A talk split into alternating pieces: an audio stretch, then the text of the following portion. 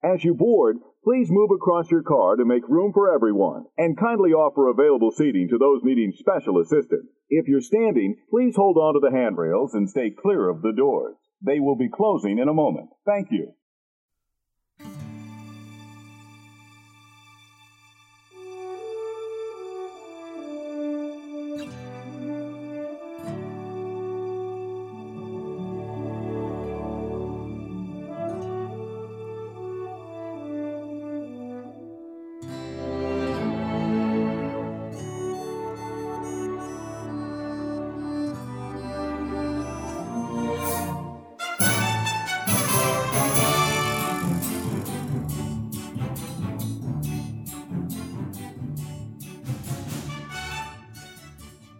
Hey, howdy, hey, and welcome to another episode of Disney Assembled. I'm Troy. And I'm Mimi. And we are your happy little father-daughter podcast, here to create joy and share our love for all things Disney. Disney Assembled is sponsored by our patrons over on Patreon, Brenda, Danny, Connie, Andrew, and Alexis. Thank you guys very much. You can join them too by heading over to DisneyAssembled.com and scrolling down and clicking the Become a Patron button. We would love to have you there for that exclusive patron content. Also, if you are looking for other podcasts, other great Disney content, head on over to Magic of the Mouse Radio.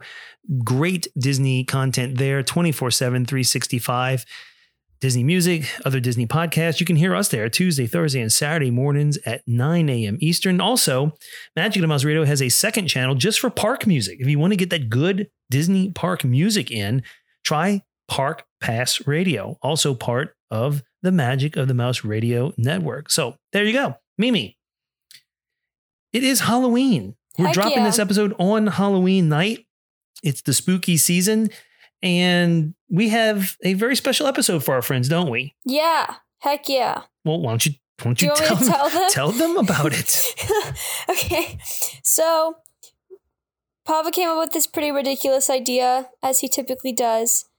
And we did it with Dave and Brandon over on another Disney podcast. And so what we did was we have the Spooktacular something Disney Assembled annual Disney Rivals tournament. And so it's basically like a protagonist and an antagonist paired up together, and it's a tournament. Like if you were around when we did the Friends tournament, it's like that. Except this time we did it with another Disney podcast, and it was so much fun. Absolutely. We start with 32 pair of Disney rivals, a protagonist and an antagonist. And we had Dave and Brandon from another Disney podcast on.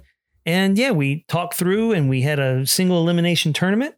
Yep. And we ended up with a winner. So that's what we're going to do today. This episode is going to be that recording that we had with another Disney podcast. So you should check them out. And at the end of this episode, they'll share all that information with you. This episode is long, so we're going to cut this intro incredibly short. We're going to jump right into it. But before we do that, we do need to have this week's Disney dad joke of the week. Oh boy. Mimi, what would happen to Elsa and Anna if Olaf were a vampire? I don't know. They would get frostbite. What? Get it? I mean, kind of. Frostbite? Olaf? That was okay. Is vampire Olaf? That's a stretch. Frostbite. That one's a stretch. It's a Halloween Disney dad joke. Moving on. All right. Let's just jump right into our conversation. So there you go. That's this week's Disney dad joke of the week. Yeah, we're getting ready to jump into our conversation with Dave and Brandon. Like Mimi said, we hope you enjoy this episode. And yeah, we'll be back at the end of this conversation. So here we go. Enjoy. Okay, ladies and gentlemen, listeners, Disney Assembled fans, we are getting ready now to jump into this year's Disney Assembled Spooktacular Tournament of Disney Rivals. I say this year's. We've never done this before, right? We probably won't do it again. This is our first one. So Victoria Semper Post, victory ever after. And in order to do this, right, we wanted to have some fun with this. We wanted to also make sure we had other voices and people to help us. Am I just like not fun enough for this? No, you're fun enough for this, but sometimes your opinion of this is one-sided, and I have one side. And so we thought two other sides would make this a more well-rounded conversation and help us. There you go. So, we have this crazy half-baked idea, and who better to ask to help us than another crazy half-baked group of people? We have our friends Dave and Brandon Yes. Dave and Brandon from another Disney podcast. Thanks, guys, for joining us. Hey, the times you guys came on our show, you betcha. It's definitely nice to return the favor. For sure. You know, we were going to find some way to infiltrate your show. For sure. That's true. That's true. I was so excited when Papa came to me with this idea. I was like, can we do it with Dave and Brandon? And you're like, I don't know. I can ask. I don't know if they're going to want to. And I was like, no. Like, please ask. Yeah. When we first started, the first thing Mimi said was, we got to call Dave and Brandon. We got to get them on. They'll love do this. So that's great. So yeah, the dozens of people who listen every week will be thrilled that Dave and Brandon are with us this week. All right, there we go. Maybe Dave and Brandon get some of their listeners in there, and we can maybe have, we'll send you all 50 of them. All 50 of them. Very good. So we hope they enjoy this. So here's how this works, guys. We have 32 groups of Disney rivals. And by Disney rivals, we mean like a Disney hero, so to speak, and a Disney villain person. Yes. And they're connected in some way. The protagonist and the antagonist. There you go. The creative writer, the protagonist and antagonist. And what we're going to do is we have a random bracket set up with 32 of them. Stop it. Single elimination. And again, we're just going through one at a time. We're going to come up with who the ultimate Disney rival is. Okay.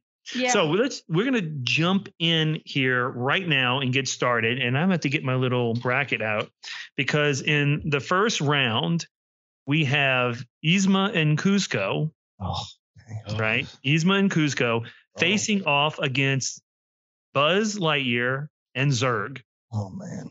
So, Dave, why don't you want to get started? Maybe give us your opinions on those sets of rivals, and what are you thinking? Yeah. Okay. So this is challenging for me. I feel like I have my 5 minutes to convince the jury that this is correct.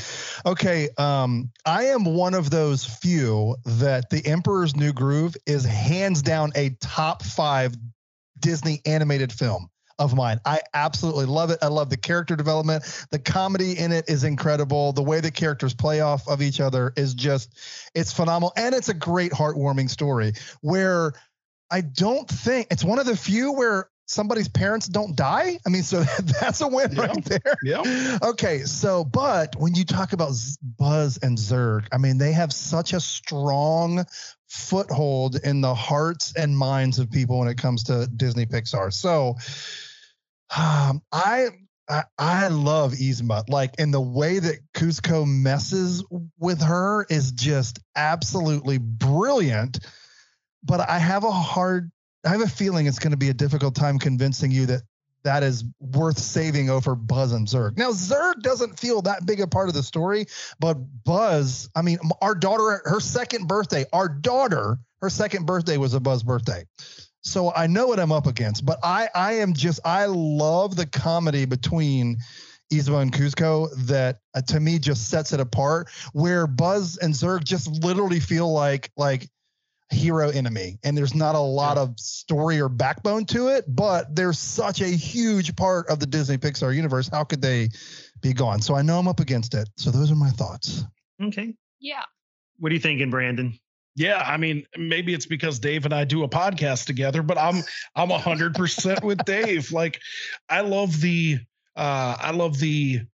polar opposites kind of that Kuzco and one is heartless and vile and, just malicious. And the other one's like comical and hilarious and was born into this power, and didn't really want it. So I love the comedic element in The Emperor's New Groove, and that Buzz and Zurg. I mean, aside from Buzz Lightyear's Ranger spin at Disney World, I mean, he's not really a huge part of he's got to have a antagonist to go up against, but I mean, come on, he's not even really in the second movie. So he doesn't go further. So I'm with Dave. I'm going to say Emperor's New Groove all the way. Unexpected win. Yes.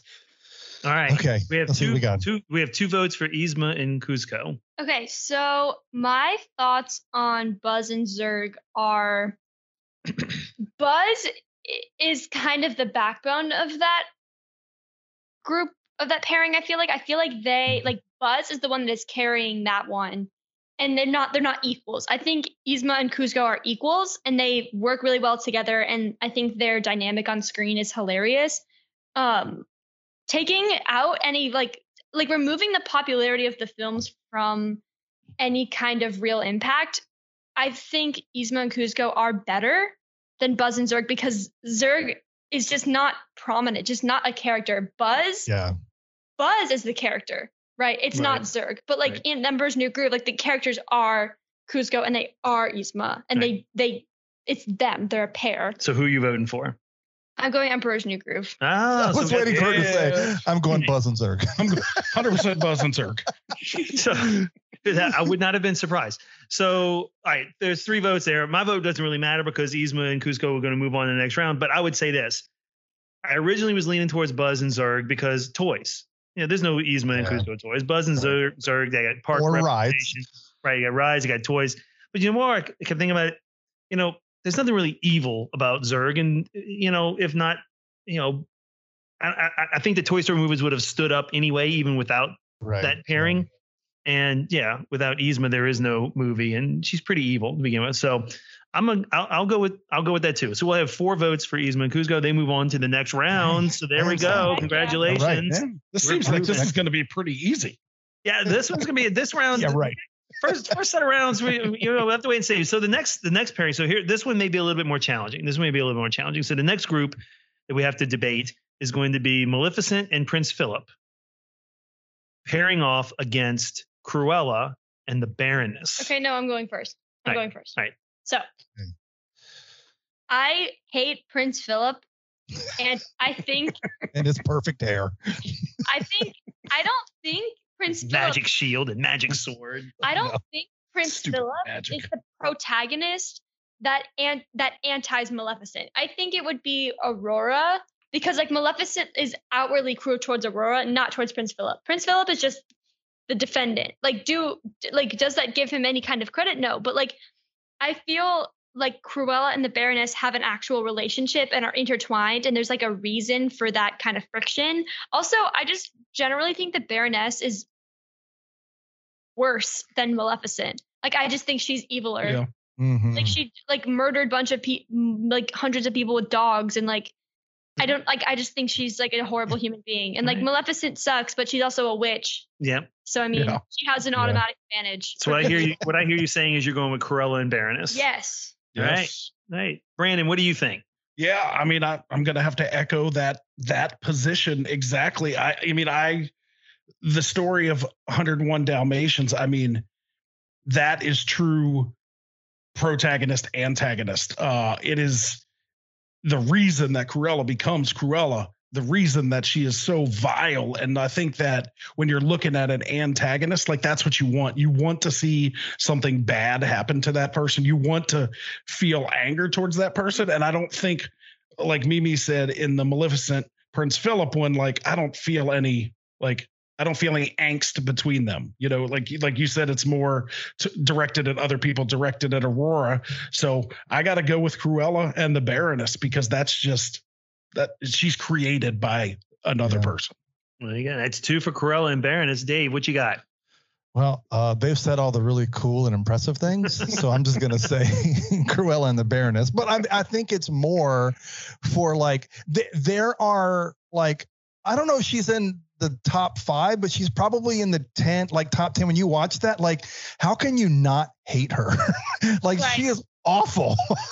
And so now what's interesting though is the new film that came out like gives you a whole different kind of perspective and look and feel about that character. But when you stick to the OG character, you're just like, she's awful. And I think the Maleficent Prince Philip is again back to that old school. It's kind of the old school, simple story, good versus evil. There's not a lot of depth there. Like we've all said, you know, it's all about like pointed at Aurora, and he's just like, I'm going to come save the day. And which is great. I mean, those stories count, they matter. But yeah, when you talk about like a character, like you can't think of like Disney animated films of bad people and not immediately think, oh gosh, Cruella, she's awful.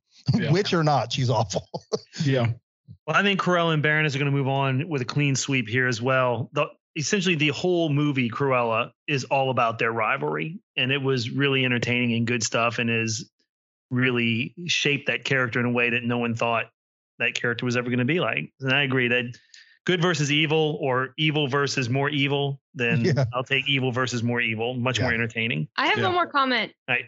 In Cruella, we are like handed this sort of like Cruella is a pretty evil character, even with her backstory movie. And like, and so like you said, evil and more evil, but like in Maleficent, in the film gives her this sort of like loving, like motherly energy, I guess. Like they manipulate you into liking her better in the that is true in the Maleficent movie, and it's like, okay, well that takes away most of what makes her horrible from Sleeping Beauty, because it's like now she's like a person. Yeah, but that stuff ain't gonna help you in this tournament, baby. So you out. You are out. Peace and chicken grease. Peace. See you later. All right. So the next set, we got a lot to get through in this first round. It'll get faster as we get through, but we got to get through this first set. Okay, go. So first round, we got King Candy with Ralph and Vanellope. I put both of them in there. Facing off against Chick Hicks and Lightning McQueen. Dave, why don't you get us started on this one? Okay, so this is interesting. I would say that these two, I hope people don't start throwing tomatoes, but I would say these two films don't carry the same popularity and weight, at least right now in today's economy, that they either did in the past or compared to other films. I have a 6-year-old and a 10-year-old. The 6-year-old's the boy.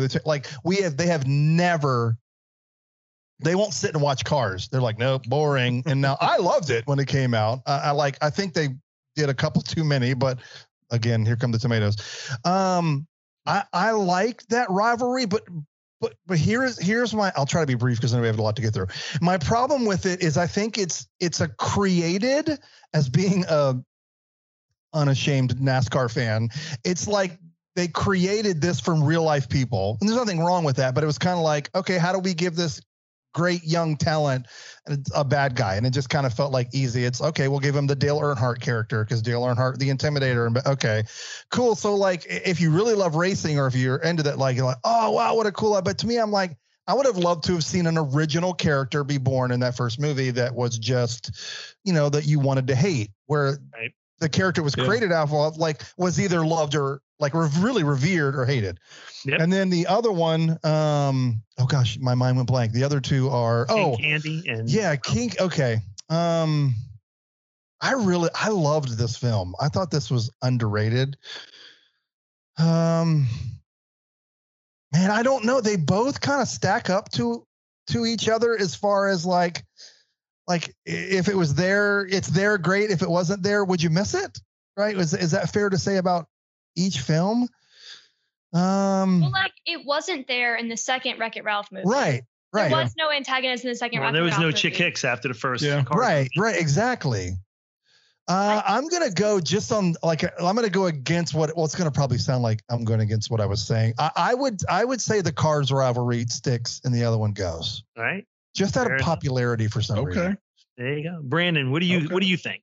Yeah, I mean, I agree with a lot of things that Dave said. I mean, both of these, I struggled with this one because both of these movies, I'm like, there's a lot of Disney films that like if they were on TV and I scrolled by them, I would stop and watch. And this one kind of, either one of these, I'd be like, whatever. I've seen it.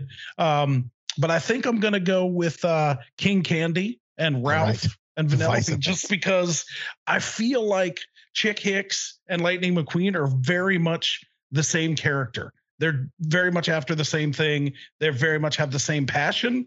The only thing that separates them is that Lightning McQueen learns that it's cool to help out people at the end, and the other guy doesn't. So I just want to win. It's not I don't feel like they're very deep characters. Like Dave said, I think that they like you have to have a guy to go against. So for that reason, I'm going with Wreck-It Ralph. That's a good point. Mimi, what do you think? I think this comes down to originally I thought it came down to what Dave was saying about popularity, and I was like very much like Chick Hicks, Lightning McQueen, just because they're just more popular, you know what I mean? Right. Yeah. But like the more I'm thinking about it, I enjoyed watching King Candy and Vanellope and Wreck-It Ralph. I liked watching that more than I took any enjoyment out of watching Chick Hicks and Lightning McQueen, probably because they are the same character, and also Chick Hicks is just like annoying. And so I'm going to have to go with King Candy and Vanellope because I just the mystery of this movie and like watching it for the first time, and like when they go into like the code and they find all the secrets and they're like locked in, the memories are locked, like that was really interesting to me. And then he was like one of the bugs, like that was so cool. Like yeah. Okay, Troy, it's up to you, so we can have a rock, paper, scissors. We're gonna have a tie. We're gonna win. I'm actually gonna go with King Candy and Ralph and Vanellope. Oh, so yes, yeah, heck yeah. I just think Lightning McQueen's biggest rivalry. You could say he was. I mean, Chick's was a rival. Right? Was himself, right? Yeah. He had to fight himself, and once he overcame that, but they had to give him somebody to race against in the show. So, but I'm gonna go with King Candy. I thought that character was interesting. King Candy. Yeah. All right, Next set. This ought to be, this might be an interesting conversation. We'll see what happens here. So we have Prince John and the Sheriff. I've kind of lumped them together against Robin Hood. And the other set that we're considering is Screenslaver and Elastigirl. Mimi, do you want to start this one? I love Elastigirl. And I loved Incredibles 2. And as much as I love Robin Hood, as much as my granola girl, hippie, I'm going to live in the mountains, loves Robin Hood. Elastigirl. Yep. That's it. So you're taking Screenslaver over Prince John and Sheriff and Robin Hood. Okay, good. Yeah. So we got a vote for Screenslaver and Elastigirl. Brandon.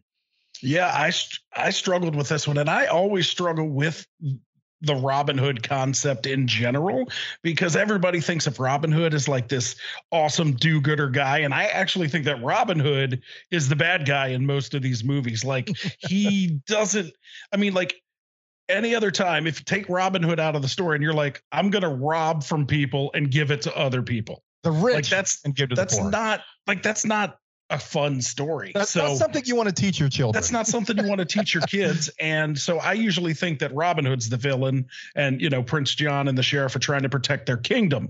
So that's my feeling about Robin Hood. But I think I want to advance Screenslaver, one, because I love the movie, and two, because it's an awesome name. I'm going with Screenslaver.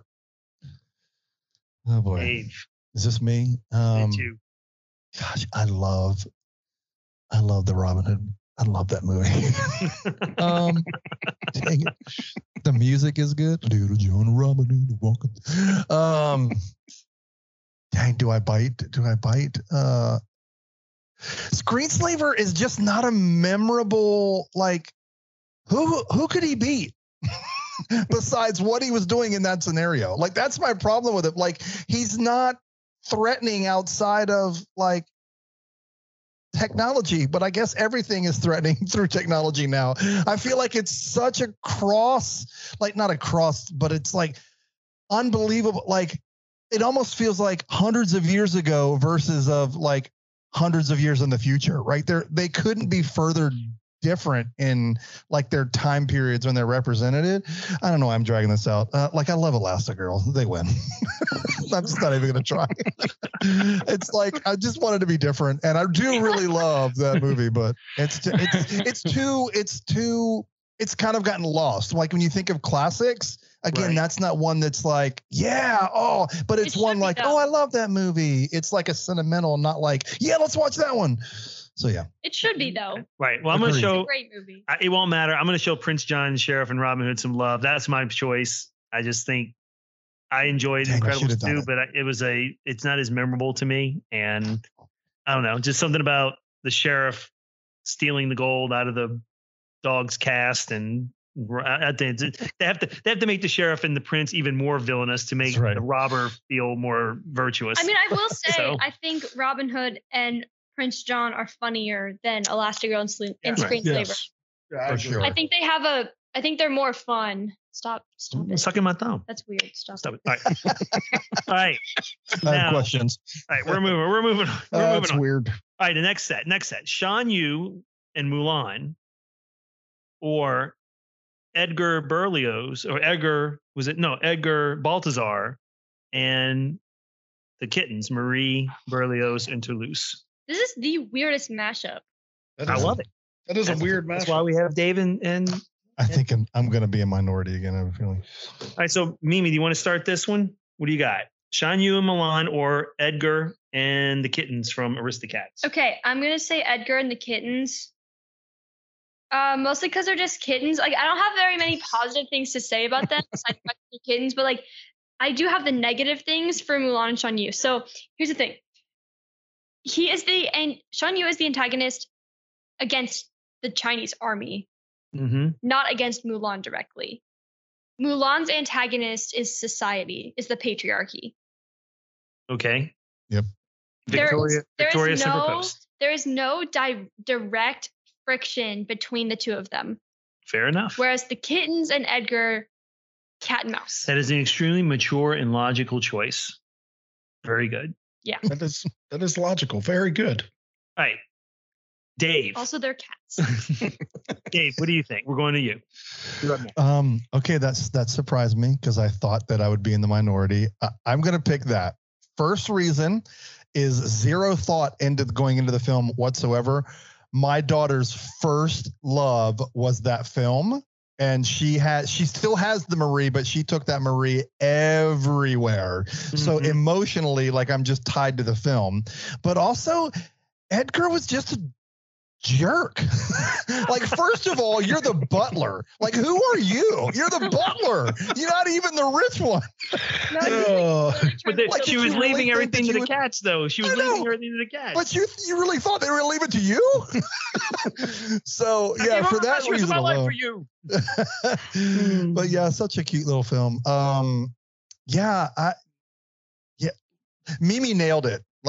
Yeah. So, like, going with Edgar. Yeah, 100%. You're in the cats. And they're fun. Yeah. Brandon, what do you think? Yeah, I mean, I'm rowing with the rest of the ship here. I'm going to have to go with the Edgar and the cats. I mean, although Edgar is a bumbling moron, I mean, everything he tries to do does not work. I mean, all you have to do is get rid of cats. I mean, put them in a bag and put them in the river. That's what I mean. Like, that would have made a kind of movie. To me, this is the kind of movie they should redo live action. Yes. Yes. Yeah. No. Yes. We know. Because I want to see, like, I want Kramer as Edgar. I want to get the guy who played Kramer as Edgar bumbling around, right? The CG cat and Beauty and the Beast, I think, should just prove that we need it. We're going to cut to the chase. I don't like Mulan's not one of my movies that I really care that much about, so I'm going with Edgar also. So Edgar and the cats, moving on. Very yes. good. Did we mention it also has cats? Yes. I don't know if we covered that. Okay. One of the things that is very much showing in this episode is in English, we're talking about, like, argumentative essays and how to, like, argue what you may or may not agree with. And so, like, that's what I'm doing. I love it. Like, arguing the underdog. You are using your education, and that makes us proud. I'm so glad. I'm very happy. I can't tell you anything else that's going on.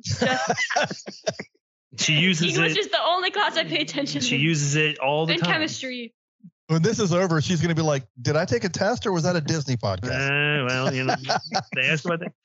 So these next pairings are maybe a little challenging. This may be one of the more challenging ones to do. This one is so hard. Right, yeah, this one I really struggled with. We have Gaston with Belle and Beast going up against Dr. Facilier and Tiana. It's not even a fight. So why don't we start with Brandon on this one? Well, like I said, this one was a super struggle for me because both of them are great pairings. Both of them are great protagonist, antagonist. I love Princess and the Frog. I love Tiana. I mean, her songs are featured in both Nighttime Spectaculars at Walt Disney World. They're retheming a ride after her. It's just a great story.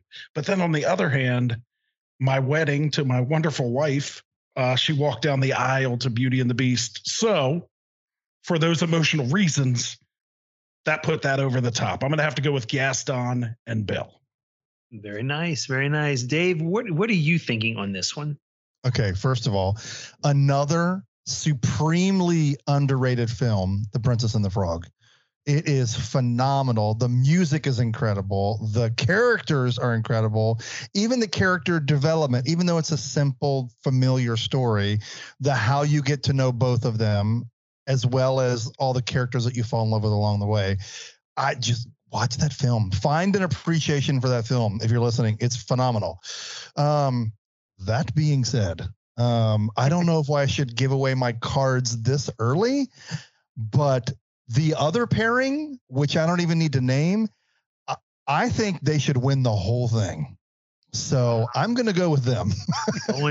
Going strong with Gaston. Revealing the cards pretty early. Yeah, you cannot think of good versus evil in Disney and that not coming to your brain. Like, that is one of them that is going to pop up. The story, the music, the fact that it's like a star-crossed lover, right? I mean, he loves her, or loves the idea of her. I don't know what's more true. I mean, so it's like a whole different spin. And the other one's like, and I'm sure he's like, but it's an animal. Like, I'm a man and that's an animal. I'm sure that had to have crossed his mind. Anyway, yeah. Look at all those eggs I ate. Look at that. Look what I've done for you. And Gaston is a great theme song. No one. Okay. I agree. Mimi, what do you got on this one? Okay, I'm going to start off my first point, like reorder what I was saying. Gaston is a great theme song. It's not better than Friends on the Other Side. It's just simply not. It's just simply not. And I think Dr. Facilier is my favorite Disney villain. Nice. Like, do I think he and Tiana could win the tournament? Like, no. But, like, I think he is one of my favorite Disney villains because he has absolutely no reason to be doing what he's doing, except for the fact that he's bored. Like, he gains nothing from being like evil. Like, he gains nothing. Whereas Gaston has a goal. He's doing this for his personal gain, and he's trying to like win Belle, obviously. Mm-hmm. I also think Princess and the Frog is I just think I like Tiana and Dr. Facilier better than Belle and Gaston. But also, that being said, Gaston and Belle are also more personally connected. You know what I mean? Like, okay, I keep making that point, but it's like what I think is the strongest point that I have, because like Gaston and Belle like personally interact, personally don't like each other. Tiana got roped into this with Naveen. She didn't ask to be involved with Dr. Facilier. He's not seeking her out. That she just happened to get stuck in this. And so for that, Gaston and Belle. So Gaston and Belle are going to move on because they got 3 votes. I was going to vote for them also, even though it was real close. I think Facilier, his character didn't change that much as a result of their rivalry. And Tiana's just changed because she had to go through, you know, being a frog. So. Oh, are they making a Gaston show or a movie, or did I dream that? Yeah, I think Disney Plus is working on it. I think Disney Plus is making a Gaston prequel, maybe. Yep. Yeah. Okay. Yeah. I didn't dream that. So there you go. Stop. The next one is really hard too. All right. So next set, and you can start this one, Mimi. All right. Okay. We have the Queen of Hearts and Alice going up against Jafar and Aladdin. Okay, give me a sec. Okay, Queen of Hearts and Alice, I think, generally more iconic than Jafar and Aladdin. I think they have a bigger impact on culture. Like Paint the Roses Red. Like the Queen of Hearts is referenced among, like, it's everywhere. It's all over pop culture. But like, I think when you really Queen of Hearts is everywhere. But when you see her, you're like, oh, that's the Queen of Hearts. And then your mind just kind of like wanders. And then you get to Painting the Roses Red and Croquet and Alice and the Rabbit Hole. And it makes this thing, right? But Jafar and Aladdin, I feel, are also just more personally, like, they're just beefing. You know what I mean? Like, Jafar, like, just doesn't like Aladdin, thinks Aladdin's a fraud, which he is. That's a different conversation. Jafar is, like, has a goal, has a plan on how to attain that goal, and has a really interesting way of going about it and a really annoying sidekick. So as much as I want to say Queen of Hearts and Alice, like, as much as I genuinely from the bottom of my heart want to say them because I like them better, I'm going to say Jafar and Aladdin. So we have a vote for Jafar and Aladdin. This is a tough one. Dave, what do you think? Like, now I feel wrong. Like, I feel like I should change my mind. There's no wrong answer. No, the other one was wrong. Yeah, that's right.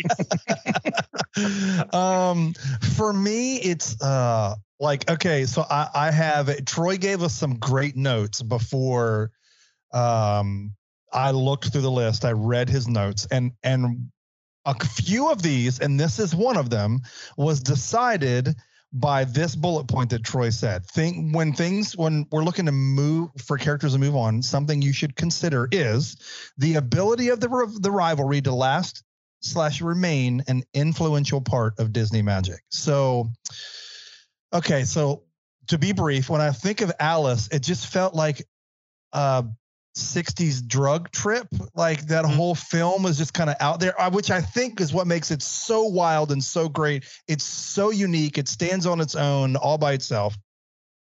But then when I look at Aladdin, so you've got Aladdin and Jafar.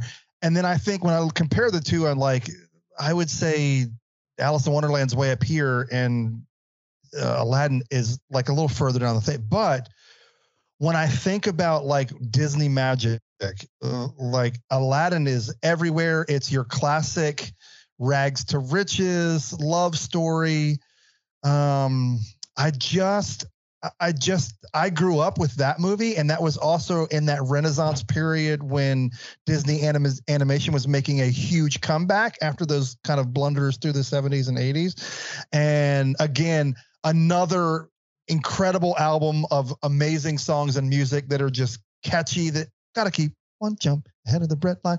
And for that, that was the deciding factor to me, because I love how unique Alice in Wonderland was. But it was to me, that's old Disney, and then this is new Disney. And I think there's enough old Disney that helps prop up old Disney that if that one fell off, it would be okay. That was the weirdest explanation I've ever had in my life. So you're going with Jafar and Aladdin. Jafar and Aladdin. Troy's like, you could have just said Aladdin. Also, Aladdin has the genie. Yeah. Yes. Brandon, what do you think? Yeah, I mean, like Dave said, I kind of looked at your bullet points on this one too, just because it was so close. But the last two bullet points kind of are what decided this for me. It's how important is this rivalry connected to character development? So when you look at Alice in Wonderland, the Queen of Hearts is like that to everyone. It's not just an Alice thing.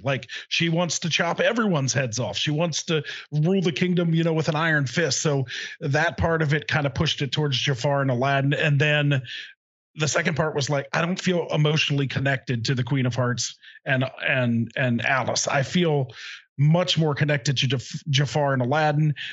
Jafar makes you dislike him immensely, and like I said earlier, that's a huge part. He messes with her dad. That's awful. I mean, like I said before, it's just when you're looking at a protagonist antagonist, you want to feel something strongly for one of the two characters, and in this case, Aladdin kind of lucks his way into a lot. It's not a huge strong reaction of he's awesome, he did some great things, but the Jafar and the anger and the hatred you feel towards him, it pushed it to Jafar and Aladdin on this one. Absolutely. I'm there too, Jafar and Aladdin. So we haven't had any ties yet. We've all been in agreement. I think we're going to get there. We'll get there. Maybe I get there pretty soon. I'm not sure. So moving on. Next set. We got, again, one that I put on the list. Mimi was not a fan. Ratcliffe and Pocahontas, or Sid and Woody. Would you like to go first? Yeah, I would. Okay. I think Ratcliffe and Pocahontas are historical figures and should be handled as such. And I don't think that this movie handled exactly what happened between the colonists and the natives well at all. And I don't think personal tension between the two of them was shown, but there was personal tension between Sid and Woody, and that's kind of all I'm going to say. So you're going to go with Sid and Woody? Yeah. Pocahontas is a sore subject in our house, so Sid and Woody is Mimi's choice. Brandon, what do you think? Yeah, this one, again, it was a struggle, but for a different reason. I didn't feel a strong way about either one of them. Like Mimi said, one is a historical inaccuracy, and the other one is a kid who didn't know he was being bad, essentially. He learned his ways, and once he figured out he could hurt his toys, then he vowed to change his ways. So I'm going to go with Sid and Woody on this one. All right. Dave?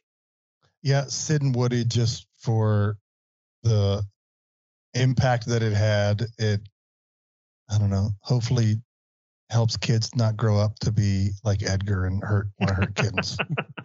Kittens in this case are the toys. You see, I'm going to go with Sid and Woody also. I felt bad because I felt like any kid who ever took a toy out of the packaging and actually played with it at some point pulled a Sid with something they owned. Right. And so you're like, but you know, that kid went way overboard. So yeah. I also think he's really fun to meet at Villains thingy thing. Yeah, over in Disney, California Adventure, right? Yep. All right, so we'll go with Sid and Woody in this round. Good, that one's quick. Excellent. So next one, this one's gonna be interesting. Captain Hook and Peter Pan, or Randall Boggs and Mike and Sully. So we got the Monsters Inc. rivalry versus the Peter Pan rivalry. Brandon, why don't you get us started on this one? Yeah, I mean, I'm gonna go. You know, right off the bat, Captain Hook and Peter Pan. I think it that one wins over Randall and Mike and Sully. I see that more. You know, the Randall, Mike, and Sully's not really like a true like good versus evil. It's more of a jealousy thing. It's more of a thing where you don't feel a tremendous connection to Randall. I don't think it's like a true Disney rivalry. It's like a, hey, I'm not one of the cool kids, so I'm going to act out and be mean. But I think Captain Hook and Peter Pan, now that's a true Disney rivalry. So I'm going to go with Captain Hook. Cool. Dave, what do you got? Here we go. Finally, some differences. I'm going to go with Mike and Sully and Randall, and mostly because I wouldn't have chosen that except for when the monsters went to college. And then you find out that Randall wasn't that way, but because of what happened, like, so you got like the backstory and even more character development. And I was going to try to stand firm, but I didn't. Okay. I do understand like Hook's, like why he was frustrated. I mean, he lost his hand, right? That's good. That kind of sucks.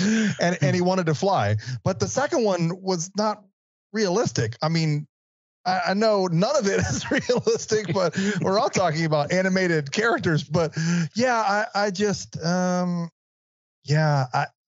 love that. I love that old movie, but yeah, I don't know. I just loved there was something about Monsters Inc. that felt so unique and so different, and I just connected to it more. And then when I got to see, I'm like, oh, so that's why this guy is so angry, or this monster is so angry. Right. Yeah. All right, so we got one for Randall and Mike and Sully and one for Hook and Pan. Mimi.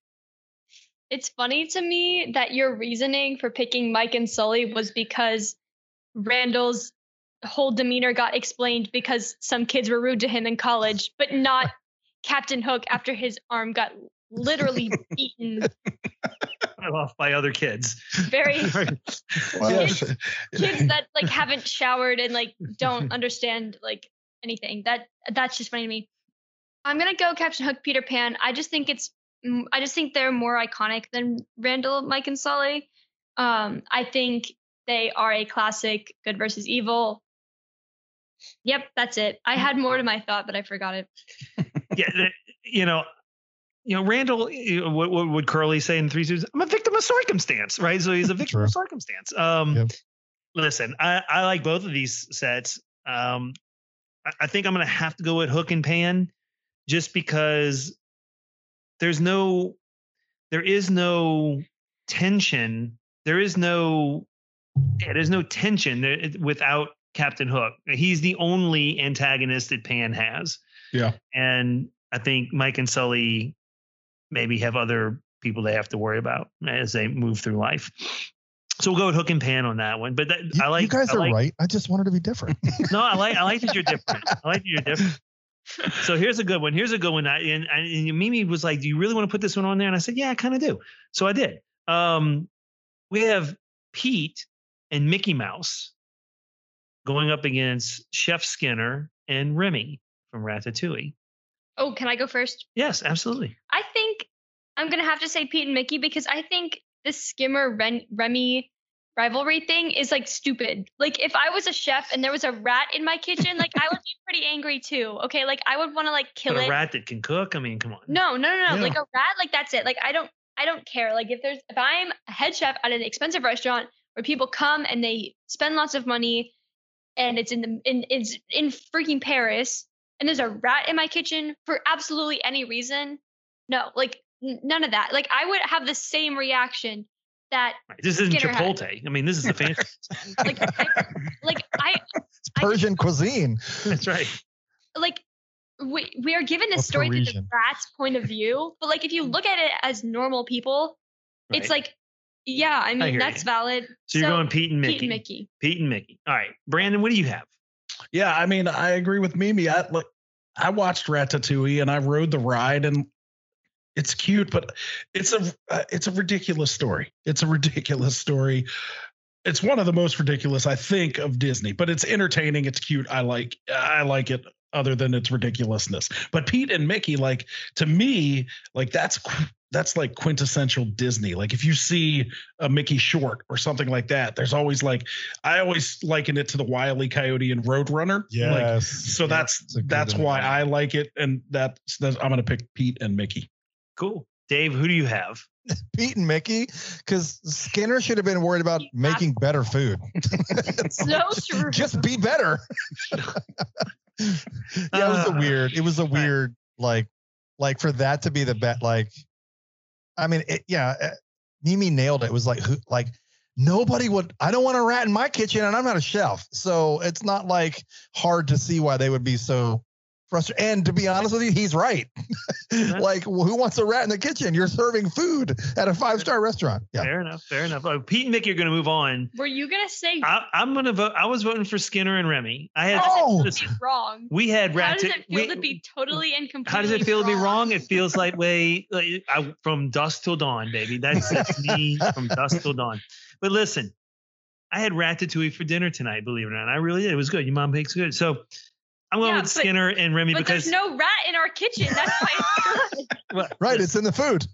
I'm going with them. Pete sometimes is Mickey's friend, sometimes he's his rival. Like, you know, Mickey's character doesn't change a whole lot because of his rivalry with Pete. He's Mickey all the time. I think Remy and Skinner change. It doesn't matter. Those are good points. But look, Pete and Mickey are going to move on. I'm going to respect the vote, but I am going to be the contrarian this time, Dave, and I'm going to say my vote would have been it actually is, for Chef Skinner and Remy the Rat. All right, next. Love it. You can just say that you won. I didn't. No. The integrity matters. Integrity matters because this is the Disney Assembled Spectacular Tournament of Disney Rivals. Victoria Super Post. All right. So the next set. This is a fun set, I think. Mad Madam Mim. And Merlin going up against Lady Tremaine and Cinderella. You go first this time. You want me to go first this time? Yes. I haven't gone first yet. Yeah. All right. This is what I think. I think that on a pure entertainment basis, Mad Madam Mim and Merlin by far are a much more entertaining rivalry than Lady Tremaine and Cinderella, because Cinderella essentially just took it. Yeah. Right? And she just took it. Right. But she wins at the end out of sheer luck. And the fact that, the prince was blind and apparently didn't realize he was dancing with the only blonde in the entire town. So I think here's what I'm going to vote for, because I don't think the Lady Tremaine and Cinderella thing, I guess I'm going to go with Lady Tremaine and Cinderella. That's what I'm going to do. I think Mad Madam and Merlin were the more entertaining rivalry. I wish I could see more of that. Actually, I'm going to change my mind. I'm going Madam and Merlin because I want to see more of that rivalry in another show. I don't need to see more Lady Tremaine and Cinderella. I already know what happened there. So I'm going to go with Madam M, Merlin. That's my pick. All right. Brandon. Yeah. I was about to say I completely disagree with you, but then you did the old switcheroo, so now I completely agree with you. Yeah, I agree. Going back to like we've seen this before, even kind of like the Queen of Hearts. Like she's not nice. She's not nice to Cinderella, but she's not nice to her other children either. Mm-hmm. Like it's not a Cinderella thing. It's not a unique relationship when it comes to Disney. Mad Madam Mim and Merlin, they have equal power, essentially. It's just how they choose to use it. So I think that dynamic is much better. I agree with you. I'd love to see more of that dynamic. I'd love to see them face off more. So I agree. Yeah. And you know, the way they talk to each other, they knew of each other. There's a history there. Yeah. There's a history there that we don't know about. Dave, what do you think? The way... I'm not even going to talk about the other two. The way those characters are sometimes portrayed in The Sword in the Stone means to me they both need that needs a remake or a spinoff of just them two, and it should just be titled "We're All Mad Here," because those two, that lady was wacky. And yeah, I love, for all the points you said, I agree, but I just love how there's depth to the story that we don't get to hear about, which is, and all joking aside, which would be great to see a spinoff film to learn how they got their powers, because you don't really know. Like, usually it's like a wizard of blank. Like, we don't really know what he's a wizard of, right? And so I just think it's like the great opportunity, great rivalry, and a great opportunity to learn how that came to be. Like, that's an even better story than The Sword in the Stone. Very good. We have three from Madam Mim and Merlin. Do we have four? No. You don't. Oh, dissension among the ranks. I don't think anything beats the classic evil stepmother trope. I don't think anything gets more iconic, more cliche, more boring than that. It doesn't. For that reason, you get my vote. Just evil stepmother, evil stepsisters, and that's just how it's always been since, you know, the Big Bang, right? Like, I agree with absolutely everything else you said about Madam Mim and Merlin, and like, I am the first one to defend Sword in the Stone. I think it's like the best underrated Disney film of all time. I think everyone should go watch it, and like, I want to know like the nuances, and I want to understand what's going on, and I want a sequel or a spinoff or something involving them. But just the evil stepmother, like nothing beats that. Got it. Fair enough. I'm trying to imagine what the showrunner for WandaVision could do with a Madam Mim and Merlin show. That would be pretty cool. Oh, yeah. All right. Yeah. So I just shrunk my screen down too soon, so I'm going to pull it back up. All right. All right. So here we go. Next set. We have Ursula and Ariel versus Frollo and Esmeralda. Who would like to take that one first? Let's throw it out there. I'll take this one first because it's going to be short and sweet. Dave knows me. Anybody who knows me knows Ursula and Ariel. Favorite princess, favorite movie. I'm done. There we go. We got one for Ursula and Ariel. Dave, where are you? I'm there, but I'm not as strong because she is my favorite princess. But the challenge is Ursula treats all of her poor unfortunate souls the same. Like, there's nothing. I don't know what the draw is for this other than I don't know. I want that backstory, but yeah, Ariel, because she is the best. Got it. Mimi, where are you? Yeah, I agree. Real thought. Yeah, I'm gonna go with Ursula. I think Frollo is probably one of the more evil. Yeah, I mean, Ursula's pretty darn evil, but Frollo, he's pretty creepy and evil and like a person. Yeah, and Ursula doesn't like what it really exists, but yeah, I'm gonna go with Ursula and Ariel as well. I think that's the more iconic and more influential rivalry. Yeah. So yeah, all right. Moving on, another one from literature. All right, some classic literature. So we have Clayton and Tarzan, or Chippendale and Donald Duck. Mimi, do you want to do this one first? No, because I'm probably in the minority. Okay, Dave, why don't we jump to you then? I don't know, and now that makes me curious as to what Mimi's going to say. Yeah, me too. I am very much so Clayton and Tarzan. So here's why. First of all, like sentimental reasons. So I'll try to make this as brief as possible. We have adopted both of our kids, and they happen to be full siblings. But when you look at the movie Tarzan, that is such a movie of like about adoption, right? You've got this, you know, you've got this animal who adopts a kid. Not that much different than what's the other one that they did the live remake of, The Jungle Book. That's kind of the same thing. But Yeah. And so I also grew up listening to Phil Collins because of my dad. So the soundtrack to me is amazing. Yes. But, you know, like, but if I stop there and go back to your notes, the hard thing is, like, how do you have Disney without, at least for me, the cartoons that I grew up watching on Saturday morning, there was always some Chip and Dale and Donald Duck, like, crazy, hilarious fight that poor Donald had to deal with those clowns with. So that, like, to me, lives in my childhood memories. And then you've got this other one that's more of a newer thing. And if the Tarzan movie disappeared, not that many people would probably miss it. Again, wasn't as popular as the others. Not a lot of it in the parks. I think Disneyland is the only thing that has something in the parks for it. And that was changed, I believe. But yeah, I don't know. There's just a draw for that. And it's like anybody who, like, I mean, in a sense, like, Clayton is killing family.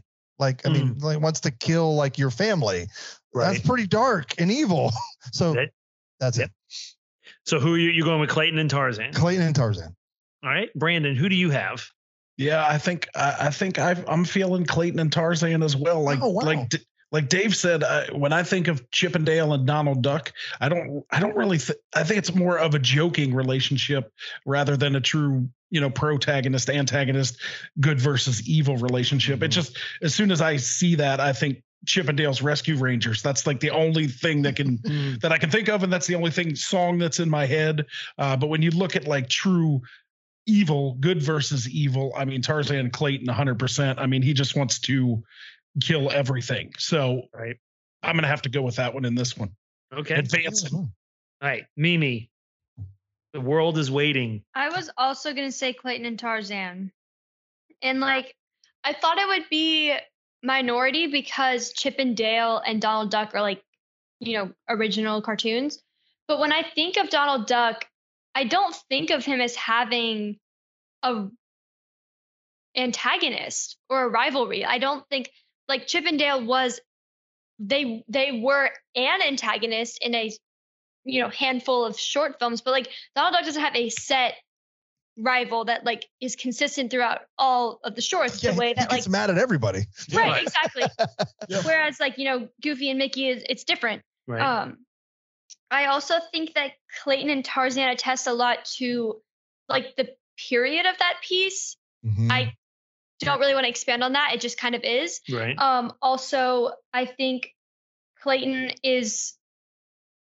I think Tarzan as a movie, like, can be taken metaphorically in the sense of adoption. Like, we talked about it in creative writing, which is, like, why I know so much about it. And it's like, he is destroying family. That's what he's doing, right, because he doesn't agree with it. And I think that is something that. I think that's the worst thing someone can do. Right. Yeah. So Clayton and Tarzan are going to move on. I was at 6s and 9s on this. I could have gone either way. I think I was probably leaning Clayton and Tarzan as well. I think Clayton is an underrated Disney villain. Yes. And dude, I just think Disney has softened Donald Duck and his anger over the years. And so they're really that rivalry in those older shorts just doesn't exist anymore. Yeah. Right. So he just gets angry for the sake of being angry. He doesn't really direct his anger at individuals anymore, which is fine. I understand, you know, why they would want to do that. So Clayton and Tarzan are moving on. All right. Yeah. And how can you be angry at a guy who wears no pants? Like, you can't take him serious. Right. Seriously. It's all the teasing he got. All right.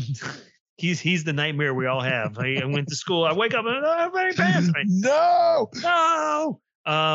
So the next set, the evil queen against Snow White and the Seven Dwarves, or Mother Gothel and Rapunzel. Mimi, this may be a quick one for you. You want to give your answer and we'll move around the horn? Yeah. Okay. So I'm actually going to do the opposite of whatever you thought I was going to say. And I'm going to say evil queen Snow White because here's why. Mother Gothel had intentions of keeping Rapunzel to keep herself young forever and ever, but she didn't try to kill her. Like, she was, like, if Rapunzel had no knowledge of the outside world, she had a pretty good life. You know what I mean? Like, I think, do I agree with that wholeheartedly? No. But, like, if she had absolutely no knowledge that there was anything else outside of her tower, she was living a pretty good life. True. Like, Mother Gothel was not going to kill her because she needed her. Right. The evil queen tried to kill Snow White twice. Like, literally tried to stab her and then poison her. It's true. Yeah. So there you go. Evil Queen, yep. Snow White and Seven Dwarves. That's Mimi's pick. Dave, who do you have? Mother Gothel. She kidnapped a child, held them in a tower, and for just hygiene reason, didn't cut her hair. Like, there's no way it looked as pretty as it did in the movie. But obviously we know why. We know why. Yeah. But when she says, I love you more, first of all, that's creepy. And we all know it's for personal gain. Yeah. Sure. And but Mimi has strong points. Like, she definitely wasn't trying to kill Rapunzel. That's true. That's true. Like, at least Rapunzel had her life, kind of. Well, I think Mother Gothel is more twisted than the Evil Queen. We'll get to my opinion in a minute on all this, but it sounds like, so Dave's going with Gothel and Rapunzel. We have one for each. Brandon, you can go with your opinion. You always go last. I want you to go third. I'll go my opinion. All right, here's my opinion. Gothel screwed the whole thing up. She's not too bright. Nope. One, she should have just told Rapunzel that the day that the lanterns was not her birthday. Like, if she'd have said that wasn't your birthday.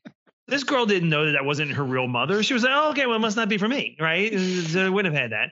You know, so there's that. The other thing, and I've told Mimi this before, why didn't Gothel just tell her, Rapunzel, I'm an old lady. The only thing that's keeping me young and with you, my child, because as for all Rapunzel knew, it was her mother, is I have to brush your hair and sing this song to keep me young and alive to be with you. Well, what child's going to say, no, stop doing that, mom, and die. Get it over with, right? So... if she'd have just been honest with the girl, or at least about half of it, if she'd have been honest about some of it, like, I need to brush your hair, and I am really your mother, which would have been a lie. And no, this isn't your birthday. That would have been a lie. But if she'd have been honest about the hair brushing thing, Rapunzel would have said, okay, yeah, brush your head. I get it, right? And I know now why you don't want me to meet anyone. The other thing is, what's going to happen to Rapunzel? Does she not age anymore with the hair? Or does she not get her own? At some point, she's going to look at Gothel and say, you know what, Ma... You haven't aged much, and now I'm like 25, I'm 30, I'm 38. I mean, what's the deal here, right? So at some point it was flawed from the beginning. I'm rambling. I'm going to say this. I think I'm going to go at Gothel and Rapunzel. I just think that one is just, I don't know, the Evil Queen one with the dwarves, and that one is just like, just what you get for listening to mirrors, and I don't know. I think it's iconic. Yeah, but I'm not gonna change my mind this time. I'm just gonna go with Gothel and Rapunzel. Good. That is what I was hoping you would say, because this time there will be a tie, because I am going with the Evil Queen and Snow White and the Seven Dwarfs. Oh! It's iconic. It is. She does try to do bodily harm to them, so I agree with you on that one. But it's just iconic, like Gothel and Rapunzel. To me, it's a cute story. And again, when we're looking at evoking that emotion, like throughout watching the whole thing, you're like, this is probably going to turn out okay, right? For the heroine of the story. But when you first watch Snow White, you're like, Snow White could die. Like, right.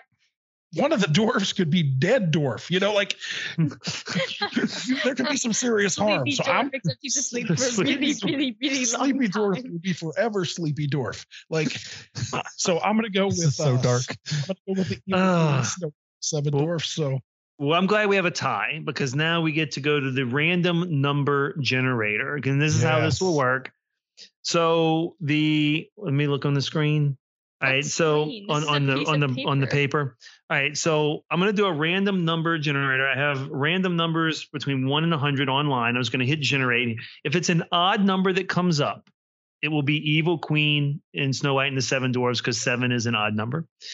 If it's an even number, it'll be Gothel and Rapunzel. And so just to prove that I'm not cheating, Mimi will validate, generate. 48. The number is 48. So moving on is going to be Gothel and Rapunzel, and that was close. That was I could have gone either way. I'm glad I went the way I did, though, because they'll get destroyed in the next round.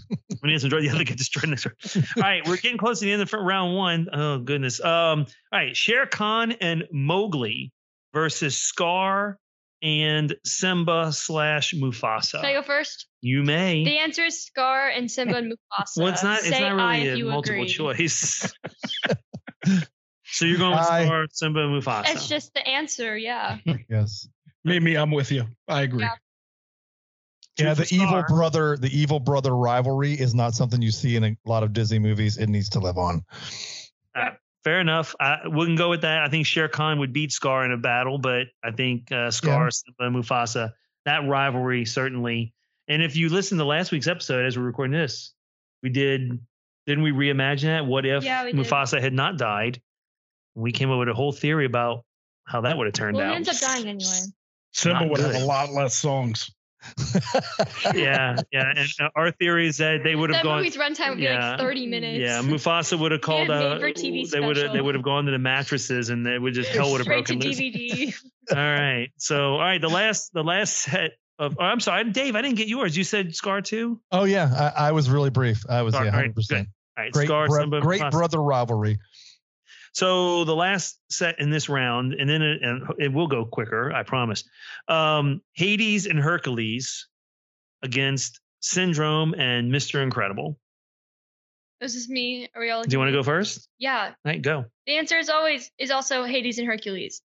I think Syndrome, Mr. Incredible. The Incredibles is my second favorite Pixar film of all time. I literally, I love The Incredibles. It's probably my top 3 Disney movies of all time overall.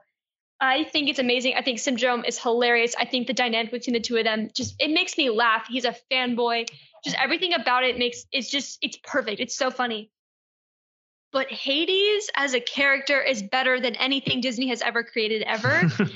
And I just believe in Hades over everything. And so that's it. We have a vote for Hades and Hercules. Dave. Yeah, the only problem with the original Incredibles is Syndrome. I get it. It's fun. I love what they did. The classic story of I loved you and we I was growing up and now and you didn't want anything to do with I get it. It made for a great story, but he's just a punk kid who clearly had a lot of money and technology to build whatever beat up the guy you loved, but I thought you loved him. So yeah, it's just kind of an odd, but he was pretty funny. He was definitely funny as a kid. That was really good. And Hades is that's classic right. Disney. 2 votes for Hades and Hercules. Brandon. Yeah, I'm going to have to make it 3. I mean, he's one of the greatest characters in an animated movie. The other 2, I think with Syndrome, he's just. That's again one of those things they had to invent in order for there to be an antagonist. Hades and Hercules are natural enemies, and it was fun to see that played out. And it was fun, to see how they did the character. So Hades and Hercules. Awesome. I'm gonna make it 4 for 4, even though Syndrome is the cosplayer who was thrown out of the line at Comic-Con and comes back to haunt your nightmares. So there you go. Hades and Hercules. You literally stole that joke directly out of We Like Theme Parks. No, I didn't. Yeah, because I talked about Syndrome and you were like, he's a fanboy, it's so cute. And then they were like, whatever, blah, blah, blah. And then clearly you've never been to a con. And it was I made it my own. Yeah, I did 100% his. It was funny. Right. Moving on to the next round. So we got to go back up to the top of the list. We're going to go a little bit quicker this round. Because here we go. This will be fire them off. Yzma and Kuzco versus Cruella and Baroness. Dave, you're up. As much as I love the dynamic of Yzma and Kuzco, nothing can touch Cruella and the Baroness. So they move forward. I agree. We had 2 for Cruella and Baroness. Brandon. I agree. I love Kuzco. I love his humor. I love his wackiness, but we're talking straight villains and heroes. Yeah. We're going Cruella and the Baroness. Yep. I agree. We're going to make that 4 for 4. All right. We got King Candy and Ralph and Vanellope against Screenslaver and Elastigirl. Mimi, who do you have? I don't know. You were a big proponent of Screenslaver last time. No, I was a big proponent of Elastigirl. Well, she's part of that choice. She's part of that group. It's a package deal. That's right. Okay, so I'm going to draw from your little bullet points now. Let's see what you have. That's a good idea. I'm going to cheat too. Okay, so I'm going to go with King Candy Vanellope because of the second bullet point. Which How is? How important is the rivalry connected to the character development for the hero or the villain? So without King Candy, and Vanellope wouldn't Without King Candy, Vanellope would never have become the Queen of Sugar Rush. Right. She would not have realized her worth as a glitch and basically liberated the game. Got it. So we have a vote for... And she changed Ralph. Well, true. It's causation. We learned about that in AP World. Oh, well, I'm so glad. Well, there you go. I feel like I'm learning along with her tonight. The teacher has become the master. All right. Dave, where are you on this one? Oh, man. I just don't have any emotional connection at all to King Candy and Ralph and Vanellope. Mine is in the second film I liked much, much more. So I'm going to go Screenslaver and Elastigirl. Oh, I got one of each. One of each, Brandon. Yeah, I mean, I'm going to pull from bullet point number one. I love these bullet points, like the ability of the rivalry to remain an influential part of Disney magic. Like, you don't see any magic about Elastigirl. Like, you Wreck-It Ralph's a character meet and greet, right? So it's remaining part of Disney magic. I'm going to go with Wreck-It Ralph. I'm counting on you, Troy. I'm unfortunately, I think I'm gonna have to go with King Candy and Ralph and Vanellope also. Yeah. Sorry, Dave. I'm sorry. Yeah, I just wanted the number generator. I have to live with this one. I know I want the number generator too, but I just really didn't. I mean, I like The Incredibles a lot. I like Incredibles 2 a lot, but I just didn't connect very much with the Screenslaver as the villain. I definitely connected more with Syndrome than I did with the Screenslaver. I agree. I do agree with that. If it makes you feel better, Dave, King Candy, Vanellope are not beating Cruella and the Baroness. This is fair.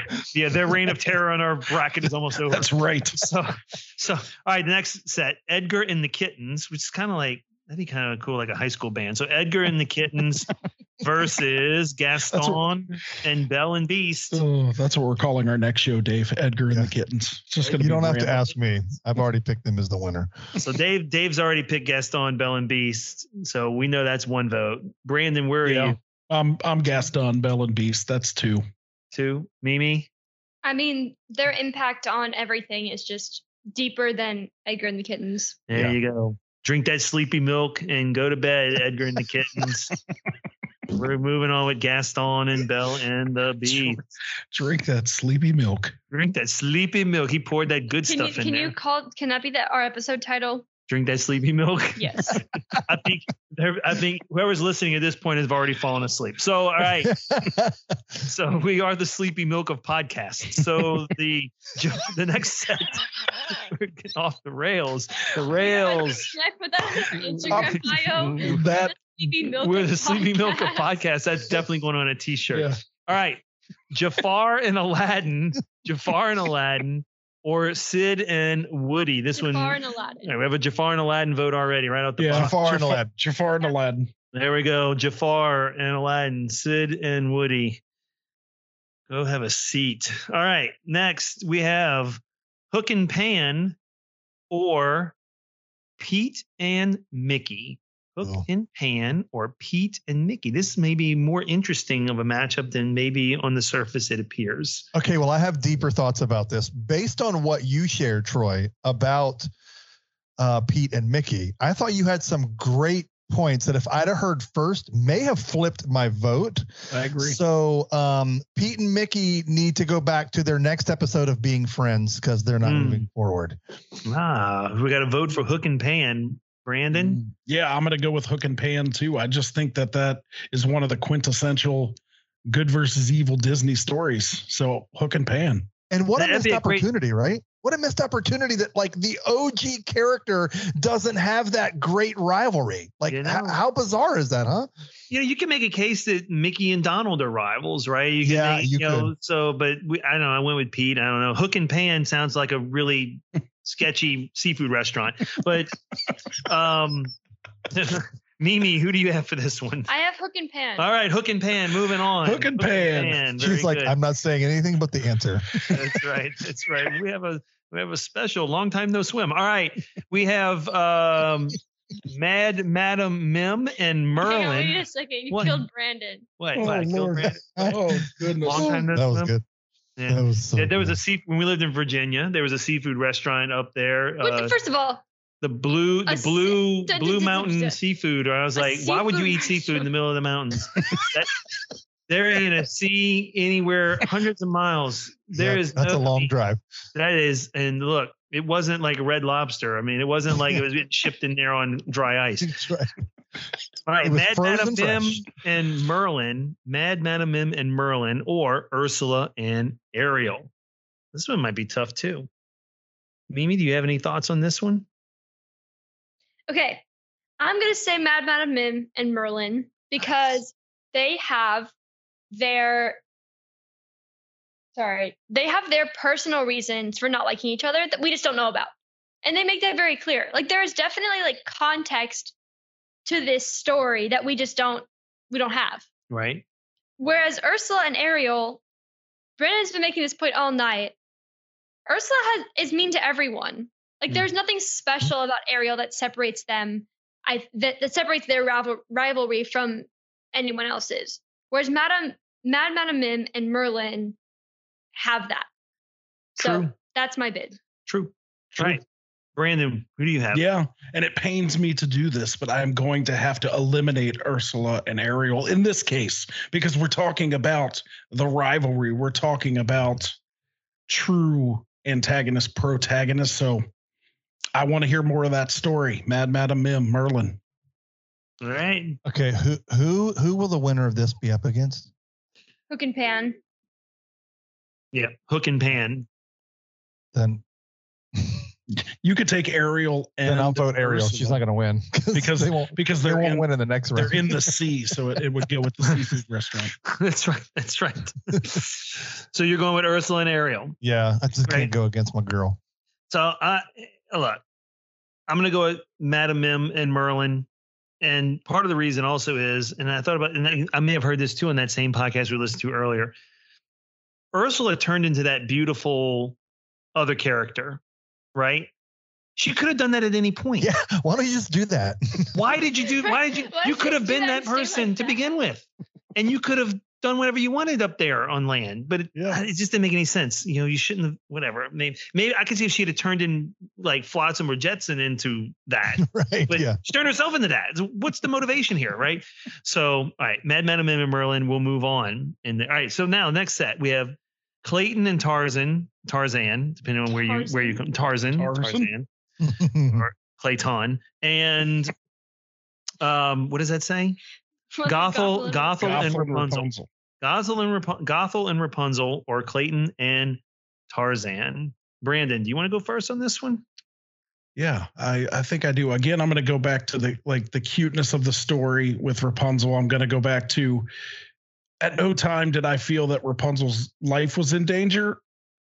When watching Tarzan, I felt everyone's life was in danger. So I'm going to go with Clayton and Tarzan.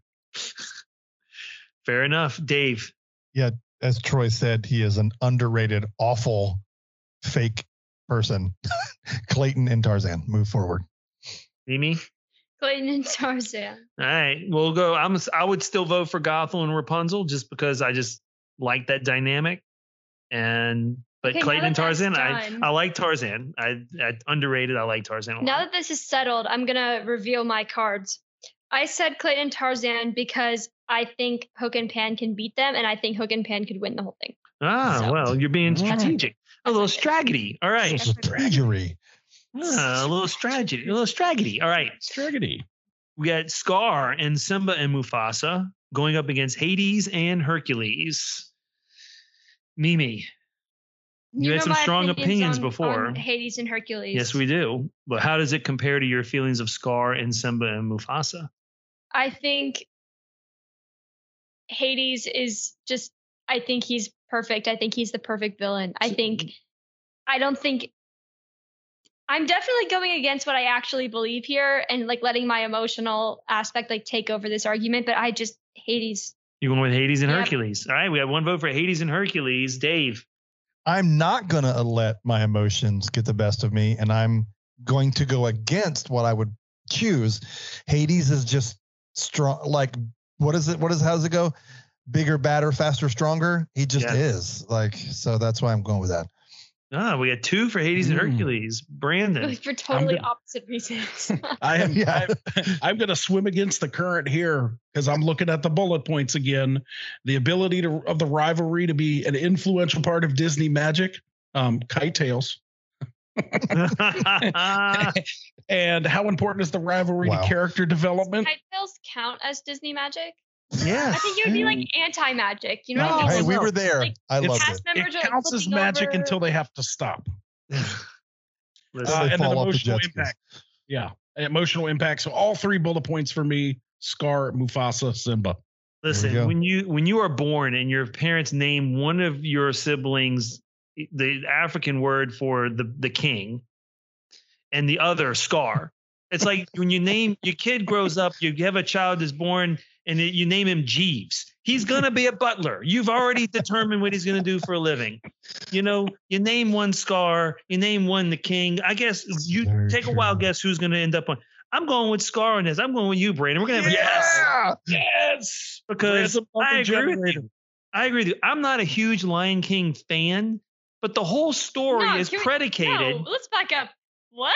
I don't like Lion King all that much. I'm not a big fan of Lion King. How does it feel to be wrong again? I didn't say it was a bad movie. I'm just saying I'm not a huge fan of it. It's a movie that I don't mind not watching, right? You said the same thing about Black Panther. We lost all our listeners because of it. No, we didn't lose all our listeners. Stop saying your opinion. That guy listened again the following week. So stop saying that. We didn't lose our listener. So we have to go to the generator. We have the number generator here. So the odd number this time is going to be Scar and Simba. The even number will be Hades. The odds are in our odd favor. All right, and number is 33. Odd baby. Scar and Simba. And odd baby. Moving on. Ya. Go on back down, Hades. You must be prepared to lose. All right. I mean, emotionally, I wanted to pick them, but I just thought Hades was stronger. That was a tough one for me. It was a tough one because I like Hades and Hercules, but you know, semifinals. Is this the semifinals, quarterfinals, semifinals? Closer to the finals. We have Cruella and Baroness against King Candy and Ralph and Vanellope. So we decided about 20 minutes ago that Cruella and King Candy and Vanellope were not beating Cruella and the Baroness. We decided this when we picked King Candy. I'm being time shamed on my own podcast. So I think we might as well just quietly write their names and just move on. Well, wait a minute. You're assuming that no one's changed their minds. No. Okay. Do any of you actually think King Candy and Vanellope are better than Cruella? Don't put mouths. Don't put ideas in their heads. Don't lead. Don't antagonize me. Don't antagonize me. Counselor, don't antagonize. Do not lead the witness. Mimi, I got something I want to say to you. You are 100% correct. Yeah. What do you got? I mean, I'm going to go against the grain and not pick the one that's not Cruella. You can't remember all those names? King remember all those names. Ralph, so you're not picking King Candy and Vanellope. I'm not picking King Candy and Vanellope and Ralph. Cruella would walk by. Way better. Cruella would walk by and pull the plug right out of the wall, and that would be the end of them. No, Cruella would just step on King Candy. You know what I mean? Just squish it. Yeah. She'd look at it. She'd throw the candy out. All right. It just doesn't have a foothold enough in Disney lore to. I hear you. No, I agree with you. Cruella and Baroness definitely. We haven't talked much about Baroness, but I know. What a character! I'd like to see more of that character. She's not dead. Yeah. She's not dead. She's only in jail. Right. She could be back. They can make a sequel. That's right. Well, they are making a sequel. She may be in. All right. Next set: Gaston and Belle and Beast. Don't do that. Gaston,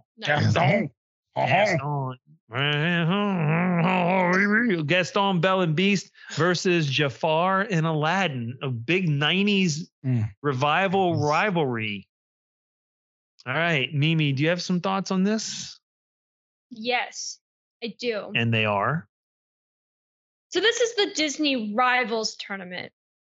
And for it to be a rivalry, you have to equally dislike each other, right? I suppose that's one way of looking at it. Gaston does not dislike Belle, but Belle dislikes Gaston. Correct. And that's how you get star-crossed lovers, kind of ish. Yeah. Right. Yeah. Yeah. Right? That's how you get. That's how you get like enemies to lovers trope. But right. But for a rivalry, Aladdin and Jafar equally dislike each other and want to see the other one fall. And so for that, I have to say Jafar and Aladdin. Ah, that's an interesting okay. point. Okay. Interesting point. All right, Brandon, we're going to move over to you. Yes, and I would agree with you, Mimi, if it were not for one small detail. It's not just Belle and Gaston. It's Belle and Beast as one against Gaston. So there is the true rivalry, so I'm going with Belle and Beast. Oh, so there we go. We got one of each. Dave. Okay, you guys already know where I have stood. I know where you've stood. We just but I have some feedback for what Brandon just said. Well, Brandon, your counterpoint to Mimi's point and my double counterpoint is he held her hostage against her will. You didn't say, still chose him. Look, you didn't say that. So now she's been mined. Her mind is all messed up. You didn't say that. You didn't chastise Troy when Mother Gothel held Rapunzel against her will, now did you? You're right. Belle and Beast. So we have 2 votes for Belle and Beast and 1 vote for Jafar and Aladdin. So it comes down to me. All right. So listen. Come on, Troy. We also did a what if on this story too, didn't we? And our what if we did a what if on this. If Belle married Gaston. If Belle had married Gaston, what would have happened? And what we ended up with was Belle would have ended up killing the Beast to save her husband at the end of the movie. So I think I'm going to have to say Jafar and Aladdin. We're going to have to go with the number generator. Now my fate hangs on random numbers. I'm sorry. So the odd number will be Gaston and Belle and Beast, and the even number will be Jafar and Aladdin. Dave's like he's sweating. He's so nervous. I'm going to hold it up to the camera so you can see. So I'm not cheating. And... What does it say? 69, which means Gaston, Belle, and Beast move on to the next round. I can't breathe. Who would have thought? Oh, number generator is like the devil's workshop. All right. So what are we? You're bouncing. So who's the next ones? Hook and Pan. And Madam Min and Merlin. Hook and Pan, Madam Min and Merlin. All right, we'll go with Hook and Pan. All right, go on. I'll have the shrimp, please. All right. Clayton and Tarzan, who they just keep moving on. I don't know why they just keep moving on. They had a good draw. They're like that basketball team from one of the lower conferences that makes its way through the mid majors. The Sweet 16. That's right. And Scar and Simba. And Mufasa. So I don't know who wants to go first on this one. Okay, I'm gonna continue the fight for what Troy said. So, like, I blame this on the parents. You cannot name him. Do the naming structure like you said, like King of the Jungle and Healed Wound. Right. They might as well have called him Healed Wound. And like, Scab. So, they could have called him Scab. You know what happened? They called him Scar, and then they realized, wait a minute. He doesn't have a scar. And the dad was like, when no one was looking, just scratched him right across the face when he was little, right? Yeah. Like a botched circumcision. So that leads me to the question, was that really his fault? Like, is he wrong to feel the way that he does? Yeah. Should he have killed a sibling? No. But that's beside the point. It's a victim of circumstance. I agree. I don't know, man. It's kind of hard to bet against. That's such a great rivalry. We're not doing random generator unless we have a tie. So I'm sticking to my guns. Clayton and Tarzan. Let's go. All right. I'm thinking, just hearing you say that, like, did his parents really name him Scar? Like, or was his name like Justin? Like, I know you got to figure it's probably his nickname. Like, did he get a scar? Like him and Simba were playing, or him and Mufasa were playing when they were young, and he cut his face, and then they're like, "Oh, now you're going to be Scar." Like his name could have been Ken. Like who knows? But I'm sticking with him. Simba. I like to think his name was like Bradley or something, and then like they're playing the little lion schoolyard, and then some one jerk is like, "Hey, you've got a scar you can't control in your face. Let's call it calling you that." And so, it's just like how it is from that. So on. It becomes a tale of bullying, really. Right. And so, Brandon, I didn't hear who you voted for. I'm going to go Scar with? And Simba and all right, one of each. So I'm going to say. Yeah, this car thing is funny. Robin Hood Men in Tights. Oh, what's your name? Latrine. That's an interesting name. Well, we changed it. It used to be Outhouse, right? So it's like, oh, your name is Scar. What did it used to be? I don't know. Healed Wound. So used to be Splinter, right? But so I do you want to go or do you want me to go? I think you should go. I'm going to go with Scar and Simba and Mufasa. I just think it's the more influential, the more emotional response to that rivalry is really strong. So I think it just outdoes. I like Tarzan a lot, but I'm going to go with the Scar. Most and Simba. Disney fans would be like, wait, who was Clayton? Isn't that a Batman villain? No, that's Clayton. Yeah. Right. All right. Who do you got, Mimi? I have Clayton and Tarzan. Oh, yes. Oh, we're going to go to the number generator. You did that. You did that just so you could take out Scar. He's way worse. Through a curve. All right, so the odd number, is Clayton and Scar. Clayton and Tarzan are the odd number. Scar, Simba, Mufasa is the even number, and the number is 71. 71. Dude. The lion will sleep tonight. The dream lives on. Right. Drink it. Keep your gun loaded, Clayton. Keep it loaded. Oh, my pick to win it all is gone. Lions a cup of your special milk. It's time for them to go to bed. All right. Oh, my pick is gone. At this point, I think they're just like, why is Clayton and Tarzan like? This is the point they should be starting to listen to the show, so that they should just skip ahead to this. This is like when Norfolk State wins the NCAA championship. Right, we are down. That's right. So there you go, Gonzaga. They keep fighting, right, or whatever, or whoever. So we got four left. Semifinal battle. The first. Well, let's just name the four. Right, it's Cruella and Baroness, Gaston, Belle and Beast, Hook and Pan, Clayton and Tarzan. Tarzan. I'm smelling a Belle and Pan final. No, so here we go. We got Cruella and Baroness against Gaston, Belle and Beast.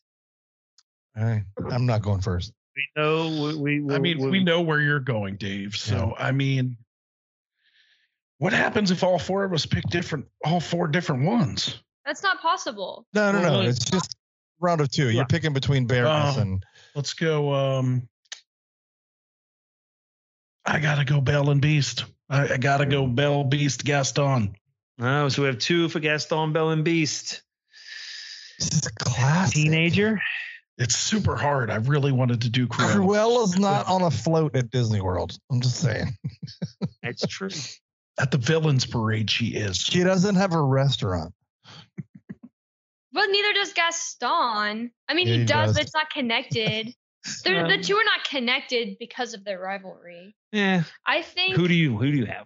I have Cruella and Baroness. Yeah, I knew she would like that. Because I don't think anything is more toxic and more raw than a rivalry between family members.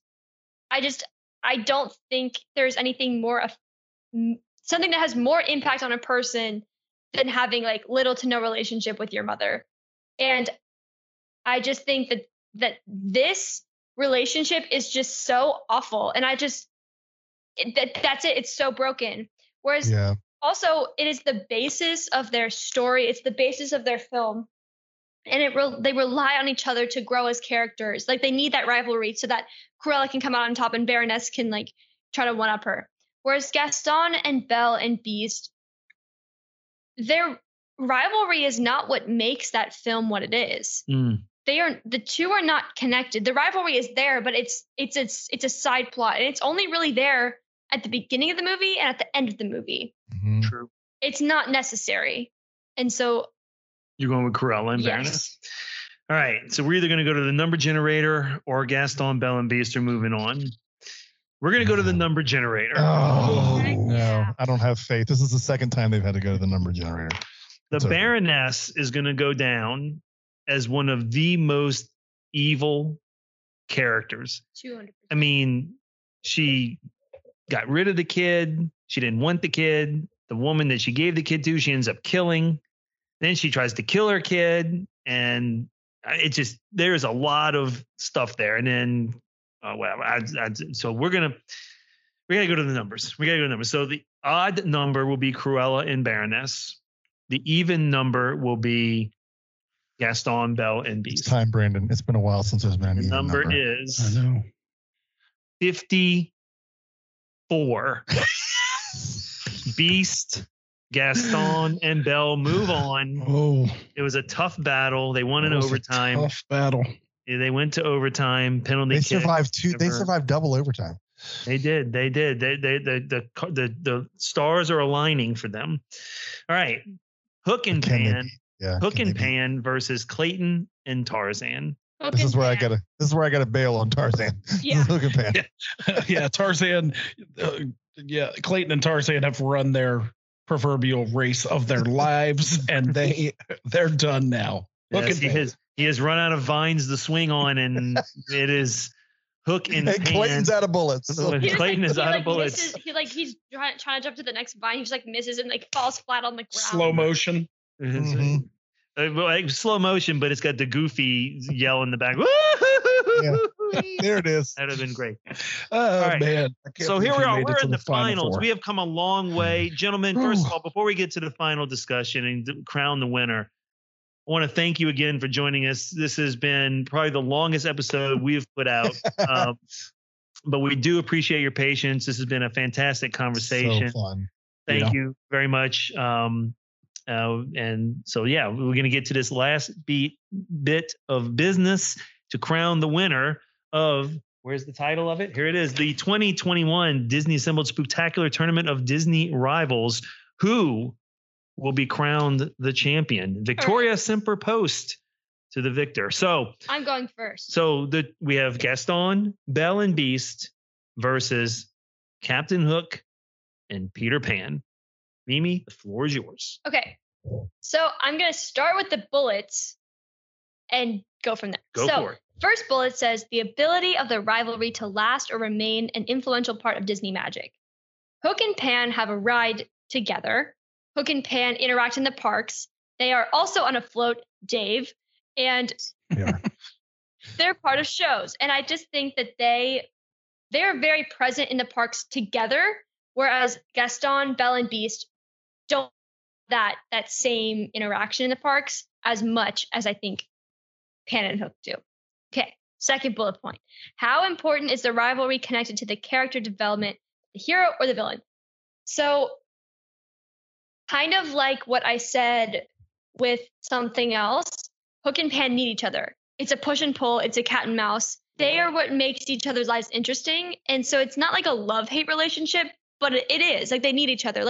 You know how in the Lego Batman movie, the Joker's you don't care about me? And Lego Batman's no, I don't. And then Lego Joker gets really upset because he's I thought we had this little buddies thing going on. And Batman's no, you know what I'm talking about? And so that's kind of what happens here, I think, with Captain Hook and Peter Pan. Also,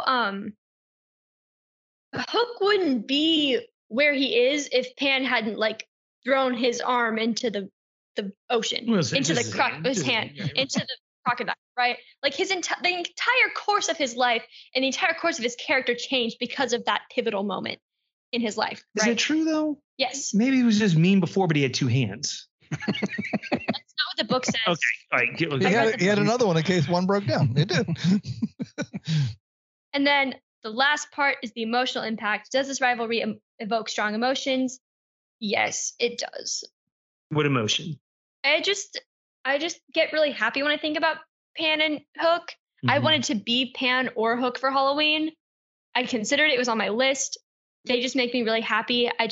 The dynamic between them is funny. It's entertaining. It's classic. It is I think, Disney original good versus evil. All right. And so we have one vote. That's my pitch. One vote for Hook and Pan. Very, very well thought out argument on Mimi's end. Very good. All right. Gentlemen, who would like to go next? Dave, you want to take this one? Yeah. I mean, I'm just sticking with the one that I said was going to be the winner. I don't really have much of a prayer, but I'm going with, yeah, I mean, here's the thing. In today's culture, with where we're at now, I said earlier, he loved Belle. Did he, or did he love the idea of her?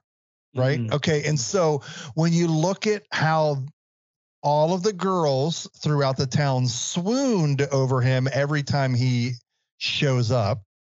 Now, obviously he didn't have eyes for them, but once he won the prize, would his eyes have still been so focused on Belle, or would he turned into the womanizer that he clearly appears to be? And who wants that in today's culture?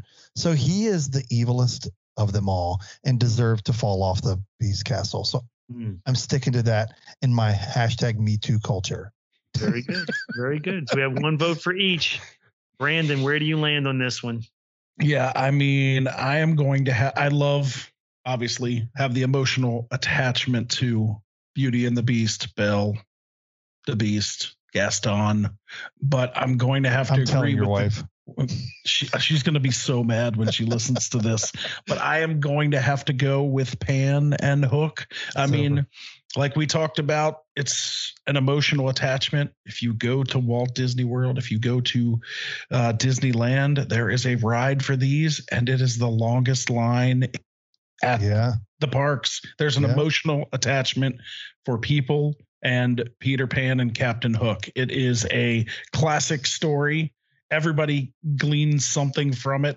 People see themselves as Pan. People see themselves as Hook. Some people see themselves as the crocodile. So there's something in there for everybody. It's a classic tale. I'm going to have to crown the winner of this whole thing, Pan and Hook.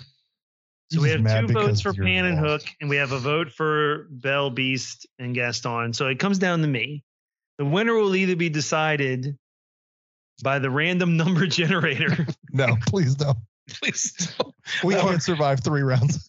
or by my choice. So I'm going to go bullet point. The ability of the rivalry to last or remain an influential part of Disney magic. For this one, when I look at the 2 different rivalries, I think Hook and Pan get the edge for me just because their rivalry and the way it influences part of Disney magic has lasted longer. I mean, the movie's older and hasn't faded very much at all over time. I know Belle and Beast and Beauty and Beast, they can't help that because the movie didn't come out until the 90s, but it's lasted. So I'm going to give the sticking factor to Hook and Pan. How important is a rivalry connected to character development? This is where I kind of lean towards Belle and Beast because and Gaston, because Hook's character doesn't change much because of the rivalry with Pan, in my opinion. Pan certainly doesn't change much at all because the whole premise of his character is that he doesn't change, right? That he's perpetually this little boy. So I think certainly, I don't know if Gaston changes. He really doesn't change. He's a jerk all the way to the very end. But certainly the Beast's character changes in that moment with, you know, he's changed up to that point, but that last battle with Gaston and that rival, because they're only rivals at the very end of the movie, right? Because up to that point, they didn't even know each other existed. Right. Yeah. So that part there. And I don't think Belle's character changed a whole lot as a result of Gaston, other than the fact she just disliked him even more when he decided to attack the castle. So I'm on both sides there. So it really comes down to emotional impact. Which rivalry evokes the strongest emotions for you in watching the story? So as I watch both of those films, there is a childlike joy that I get from Peter Pan and watching that movie because it's just fun, right? It's just fun. And certainly I have an emotional response to riding that attraction with Mimi because that's just something personal that we have when we ride that attraction together. And watching, you know, Belle and Beast have to deal with Gaston was also very emotional, have a very emotional response to that. I was like, yeah, get him, because he's like Dave, like you said, he's such an awful person with very few redeeming qualities that are not superficial. Right. I agree with you. If Belle had married him, it would have just been another trophy. He was just out for trophies. Yep. Right. Yeah. He's just been out for trophies. So I do think that there is certainly a piece of that being a father of a little girl that I'm like, okay, great. I'm glad he got his comeuppance. Yes. He deserves that. Right. But I'm going to have to go with Hook and Pan. Heck yeah. I'm not going to rely on the number generator for this one. It was really close. Sorry, Dave. Hey, it's okay. No, it was actually hard. We made it to the finals. So that we made it to the finals. Important. It was really close, but I think we have to go with Hook and Pan. And so, ladies and gentlemen, if you're still listening to the show, if you have made it, all, if you congratulations, made it. Make sure you're hydrating throughout the episode. So make sure you're getting plenty of fluids. But this year's winner of the 2021 Disney Assembled Spooktacular Tournament of Disney Rivals is Captain Hook and Peter Pan. Congratulations. Woo! Pan. High fives all Heck around. Yeah. Congratulations. Yeah. Gentlemen, thank you for joining us. Oh, this was great. I appreciate you spending the time with us tonight. We certainly are happy. An hour and 42 minutes. But what is time in the grand sense? It's all relative. It's all relative. Break it up over a couple of days of your commute. Right, that hour and 40 minutes is much more valuable to those of us closer in age to the end than you. So it's only going to get worse. So there you go. Hawkeye, which is Brandon. Brandon's the old one. That's right. Yes. Well, I don't know. We'll see. Brandon. 12. There we go. All right, guys. Thank you very much. That was an honor. Appreciate your time. Super fun. Yeah, we'll have to do this again sometime. Except I'll plan something a little less. Well, here's what we can do. Like, I mean, I know I'm throwing this out super quick, but last year for March Madness, we did like an online tournament and somebody won. Troy, I think you played in that online tournament. I may have for March Madness. I believe you did. I think we should return the favor, Brandon, and do something like this for March Madness with them on our show. I think that would be super fun. It'd be a whole lot easier than putting together that tournament than I had to put together last year. That was challenging. We would love to do that. We would love to do that. So guys, before we leave, please plug your show. Tell everybody where they can listen to your awesome podcast. It's fantastic. You got to check out Another Disney Podcast. But guys, tell everybody where they can find you. Brandon, tell them. Yes, you can find us on all your social media sites. Facebook, Another Disney Podcast. Instagram, Another Disney Podcast. Twitter is Another Diz Podcast. You can go to our website, anotherdisneypodcast.com. And, of course, you can find us wherever you listen to your podcasts, Apple Podcasts, iHeartRadio, Spotify, all the good spots. Check us out. All of them. Well, there you have it. This year's Disney Rivals Tournament winner, Captain Hook and Peter Pan. We want to thank Another Disney Podcast for joining us. That was lots of fun. That was super fun. Yeah, we really enjoy that. We hope to have them on the show again soon. We've been on their show a couple of times. Oh, yeah. So everybody should check them out. But Mimi, this has been a long episode. Why don't you take us to the finish line? Tell all our friends out there how they can find us. So you guys can follow us on Instagram, Facebook, and Twitter, all at Disney Assembled. All of our information for Patreon, Buy Us a Dole Whip, and our TeePublic shop are up on our website, DisneyAssembled.com. Be sure to check that out. Absolutely. Also check out our YouTube channel. Don't forget to subscribe there. And if you would love, you would love it too, but we would love if you would be so kind as to leave us a 5-star rating and write a kind review about the show, especially on Apple Podcasts. It'll help others find the show. If you'd like to leave us a voicemail message, please go to the link at the bottom of today's show notes and click there and leave us a voicemail message. All right, Mimi. Whew, long episode. Tons of fun. All right, now we got to get ready for November. Christmas season is coming. Christmas season. That's right. So we got to get ready for that. All right, guys, thanks for listening. We really do appreciate it. And until next time, see you real soon.